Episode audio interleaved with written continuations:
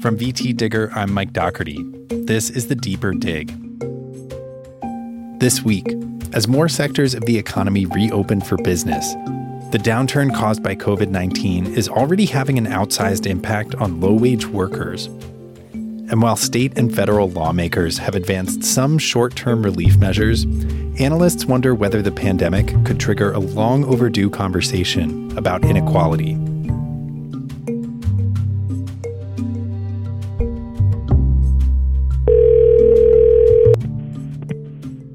Hi, this is Bram. This is Bram Kleppner. He's the CEO of Danforth in Middlebury, a company that manufactures pewter gifts. We make every piece by hand in our Middlebury workshop, and we have five retail stores in Vermont and uh, five outside of Vermont. Got it. So you're kind of seeing this from a couple different sides, both the kind of manufacturing side and the retail side. Yes, and uh, very different experiences. Well, in some ways different, and in some ways the same on the, the different sides of our business. Bram said the company shut down all nine of its retail stores on March 16th, about a week before the governor issued his stay home order. Now, that pretty clearly kicked us straight into crisis mode because more than 40% of our sales come through our retail stores. So, you know, overnight, we had a 40% drop in revenue. Wow. So they started making cuts. We ended up uh, laying off all of the people who worked in our retail stores and um, about half of our office staff, including two members of the leadership team, and cut all the other salaried people's pay to 70%. And the hourly people who work in our workshop, we cut to three days a week. Bram said the fallout from all this has made clear that some of his workers are getting hit harder than others. There's some of us for whom it is merely an inconvenience, right? We've got pleasant homes and stable family situations and no concerns about running out of food and so forth. And then there are certainly others of us in the Danforth crew who are at the other end of the economic spectrum and who are living in unstable situations, who are in you know substandard housing of very limited size, hmm. often with other people who are not particularly functional. For those employees, federal assistance has been key. And when that assistance goes away, it's hard to tell what happens next. In general, I give Congress a lot of credit for getting the programs put together and launched quickly, and in many cases, quickly getting cash into the hands of people who needed it most. Many, I'd say most of uh, the people that we laid off, either entirely or partially, have been getting $600 a week checks. And, you know, absolutely, for some of them, it means they are making more not working at all or working three days a week than they were working five days a week. Hmm.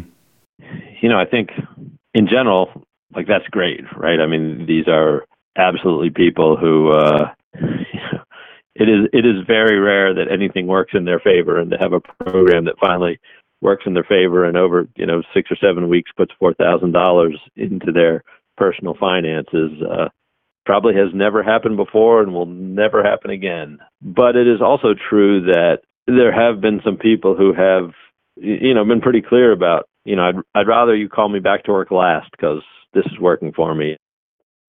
It's very clear that the kind of people who have jobs that can be done remotely are more likely to be the better paid, maybe white collar workers who can go home and work in the comfort of their homes. And that people who work in restaurants, in child cares, in service jobs like salons tattoo operations, they lost their jobs very swiftly. They had to wait a long time as self-employed people to, for the unemployment department to get their new program for the self-employed up and running. And these people have been, a lot of them have been left high and dry. I mean, there's still people who haven't gotten paid by unemployment yet at all. And we're two months into this. So it has disproportionately hit restaurant and resort workers and people in lower paid jobs. And studies are starting to show that too. It's just a quirk of how this has played out.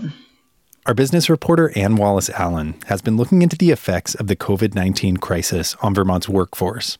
We have been hearing questions about equity since this crisis began, and uh, a lot of measures that were taken in really, really, really quickly. As we know, just you know, closing down the restaurants on March 17th. Suddenly, um, restaurant owners were saying, "I don't know how to help my employees. They're suddenly out of work. Uh, the unemployment system isn't up and running yet. I, I'm making meals for people," and then just about a week ago, I was talking to a manufacturer in Rochester who owns a company called Advanced Illumination. And he was talking to me about how one of the problems he had sensed in his own company is that a lot of the administrative workers and the engineers had been able to go home and the people who work on the floor hadn't. And he said that was really a sense, he, he sensed strongly that the workers felt that that was unfair, that they had to keep coming to work and possibly exposing themselves to COVID 19, and that that was an inequity he wanted to address because he really sensed it was causing them some pain. Um, and he also knew that they could, a lot of them could leave, go on unemployment, and make more money on unemployment than they could working for him. And he wanted to keep his company intact.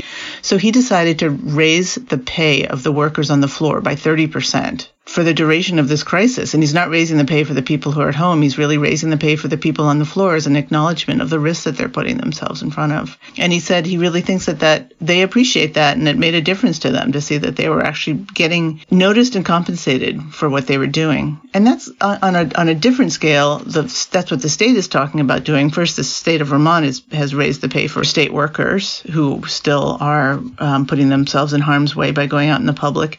And also, uh, state law lawmakers are working on a bill that is uh, the Senate has passed that would give bonuses to people who work for essential companies and whose work brings them in front of the public. People like home health care providers and grocery store workers. These grants would go to people who make $25 an hour or less, and there'd be some other limitations on who gets them. But the lawmakers who came up with this idea also wanted to address what they saw as a basic unfairness in the way that this thing has played out because the way it is right now, there's no mandate. It's up to employers to decide how they want to approach that or even whether they consider that to be an unfairness in the first place. Right. And I've gotten a lot of emails from people who are asking me not to share their name, their story, or their employer saying, my employer really hasn't taken that many steps to keep us safe. We're all still working in the office. We're all still working together on the floor. There's no way that we could do the six foot physical distancing it's there's definitely a lot of people in the in the economy right now who are working um, in a way that puts them in, in harm's way.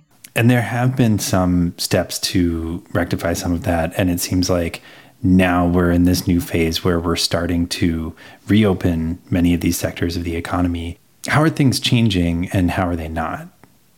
That's a really good question. I mean, there's so many strange, complicating factors that have warped the normal reasons or influences why people do things. So one of them is the $600 a week that the federal government added to state unemployment payments, which is like a, the equivalent of a $15 an hour job. And this is something that the legislature has mentioned when the lawmakers have put together this grants bill to compensate people who choose to stay at their grocery store job instead of leaving to go on unemployment and earn much more. They're saying we want to we want to address that too by paying them a little bit of a bonus to thank them. But it's you know Vermont was already struggling and people in resort and restaurant jobs were already not doing very well. They already didn't have very good access to health care.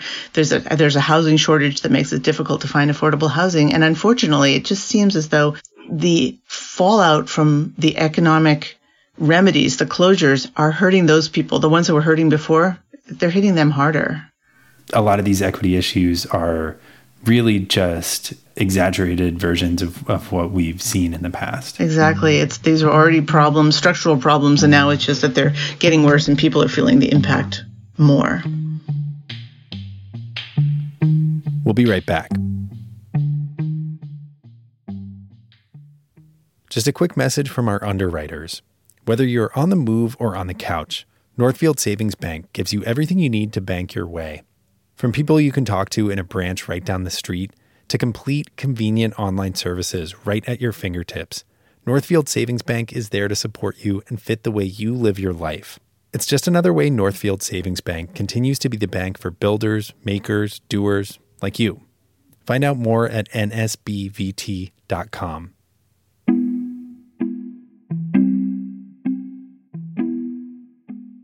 And who else have you talked to to get a sense of how these structural problems have been aggravated by this crisis?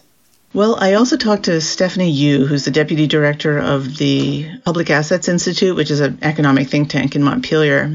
One of the questions I asked her was about income inequality, which Vermont has been working on for a couple years, closing the income gap between the really high earners and the large number of people who don't even make enough money to meet their basic needs.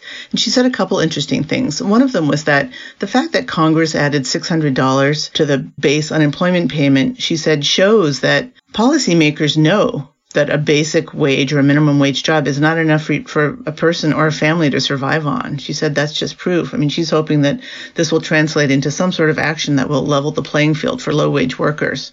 It's a big acknowledgement that a lot of what we were paying people before this wasn't sufficient. And so people who have lost their jobs are getting additional relief and, you know, enough enough funds to support their families, but the people who are still working are in a different situation. Another thing is, I asked her how economic inequality affects people, not just the people who are making too little to live on, but everybody. And she said the costs of a having a society where there's a very large wage gap are borne by everybody in society. For example, the people in that large number who don't make enough money to survive. They don't access healthcare in a timely manner, so they are less healthy, and also um, their health costs are higher, and those are costs that everybody pays.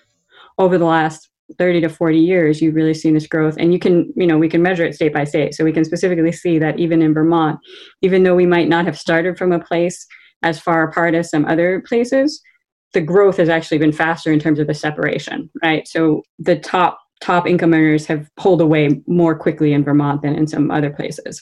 There's a good body of academic research on the sort of the next level effects of income inequality. So looking at the fact that it actually slows down economic growth. So it's a drag on the economy in general.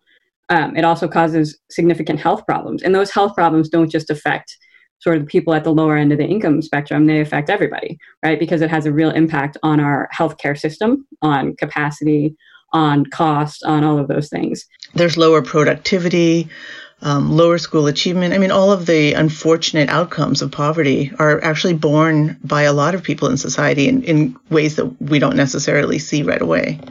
And it also just really reduces upward mobility, social mobility. So, in terms of the likelihood of kids moving out of the economic strata into which they're born and raised, you know, it really limits that ability. People are stuck in this time of COVID, uh, how likely is it that anyone's going to be able to make a meaningful change to wages?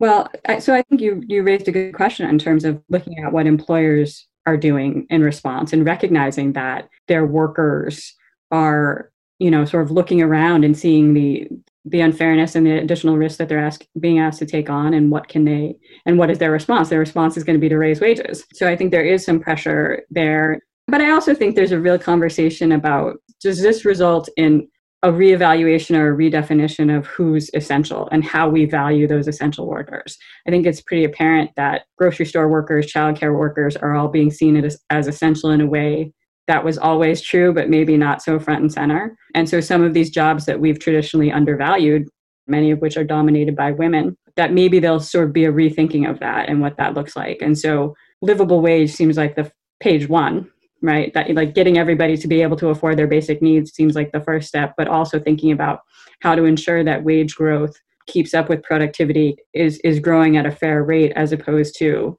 being taken by capital right there's also the inequity of living situations. A lot of the workers, the factory workers who were, or the manufacturing workers who were sent home, didn't necessarily have a good place to spend two months of quarantine or weren't necessarily in a domestic situation that was amenable, not just the, you know, all the workers, every worker who suddenly found themselves not going to the office every day. For a lot of people, that was not a great development in their lives. And I think people who are able to work at home in a comfortable place where they they can do their work without interruption and without fear from other members of the household, those people are very very lucky. And I think we're all aware that not everybody has that luxury of a great place to work every day or just to spend quarantine. Given all of that, is there a push to as we reopen the economy after it's been shut down for so long and we look towards a recovery from a really severe economic downturn to do things differently to somehow solve or at least try to mitigate some of these inequality issues? I, I've heard many people express the hope that the way that everything was tossed in the air briefly for so many will give us all an opportunity to rethink the way we do things. And I also am struck by how many people have written to say that, you know, to praise their employers for going out of their way to help them by continuing their health insurance when they were furloughed, for making sure, like some of the big restaurants just made sure their employees had meals. But in answer to your question, the kind of structural reasons behind the pay gap are really complex. And I don't think that the measures that we have taken in the last two months are able to address all of them. I asked Bram Kleppner from Danforth whether he thinks the crisis could change the long term prospects for workers. For me, it has thrown into relief so many big issues you know inequality minimum wage the need for universal health care you know the need for a competent federal government right like there's sort of all these things that we would have done much better in this crisis if we had you know, also sort of these unintended or unexpected consequences of a virus, which is all of a sudden the air's a lot cleaner. And, and you know, a lot of people, I think, are really sad about that, going, oh my God, that just shows how much we've trashed it. But I find it kind of encouraging because um, it shows us how quickly the air clears when we stop burning fossil fuels right? Like makes me hopeful that uh, the transition to a clean energy future may happen just the tiniest bit faster because people have now literally seen the benefits with their own eyes and probably felt it with their with their own lungs. Do you have the same hopefulness on the economic side that you know as we reopen and rebuild the economy that we can resolve some of those equity issues you were talking about? Oh boy, I you know, I I'm optimistic, but I think partially simply as a psychological dodge to avoid despair. um, you know, I, much less optimistic economically. You know, it just feels as though you know you look at the legislation over the past 50 years that has you know systematically favored the wealthy over workers and has led to this spectacular transfer of wealth from working people to wealthy people. You know, in terms of who gets all of the gains of the last 50 years, um, and all the terrible things that does to our economy and our society and our health and everything else, and and that's tough. Um, it's going to be a long uphill battle. Well, thanks again, Bram, for taking the time to talk. I really appreciate it. You're welcome. Take care. Take care.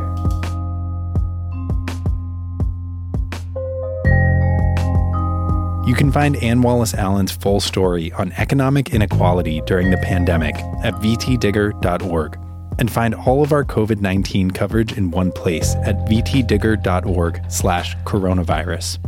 You're listening to The Deeper Dig, a weekly podcast from the VT Digger newsroom. Search for it and subscribe wherever you listen to podcasts, and you'll get new episodes as soon as they land. We use music this week by Blue Dot Sessions. We'll be back next week with more stories from the Digger newsroom. Have a nice weekend.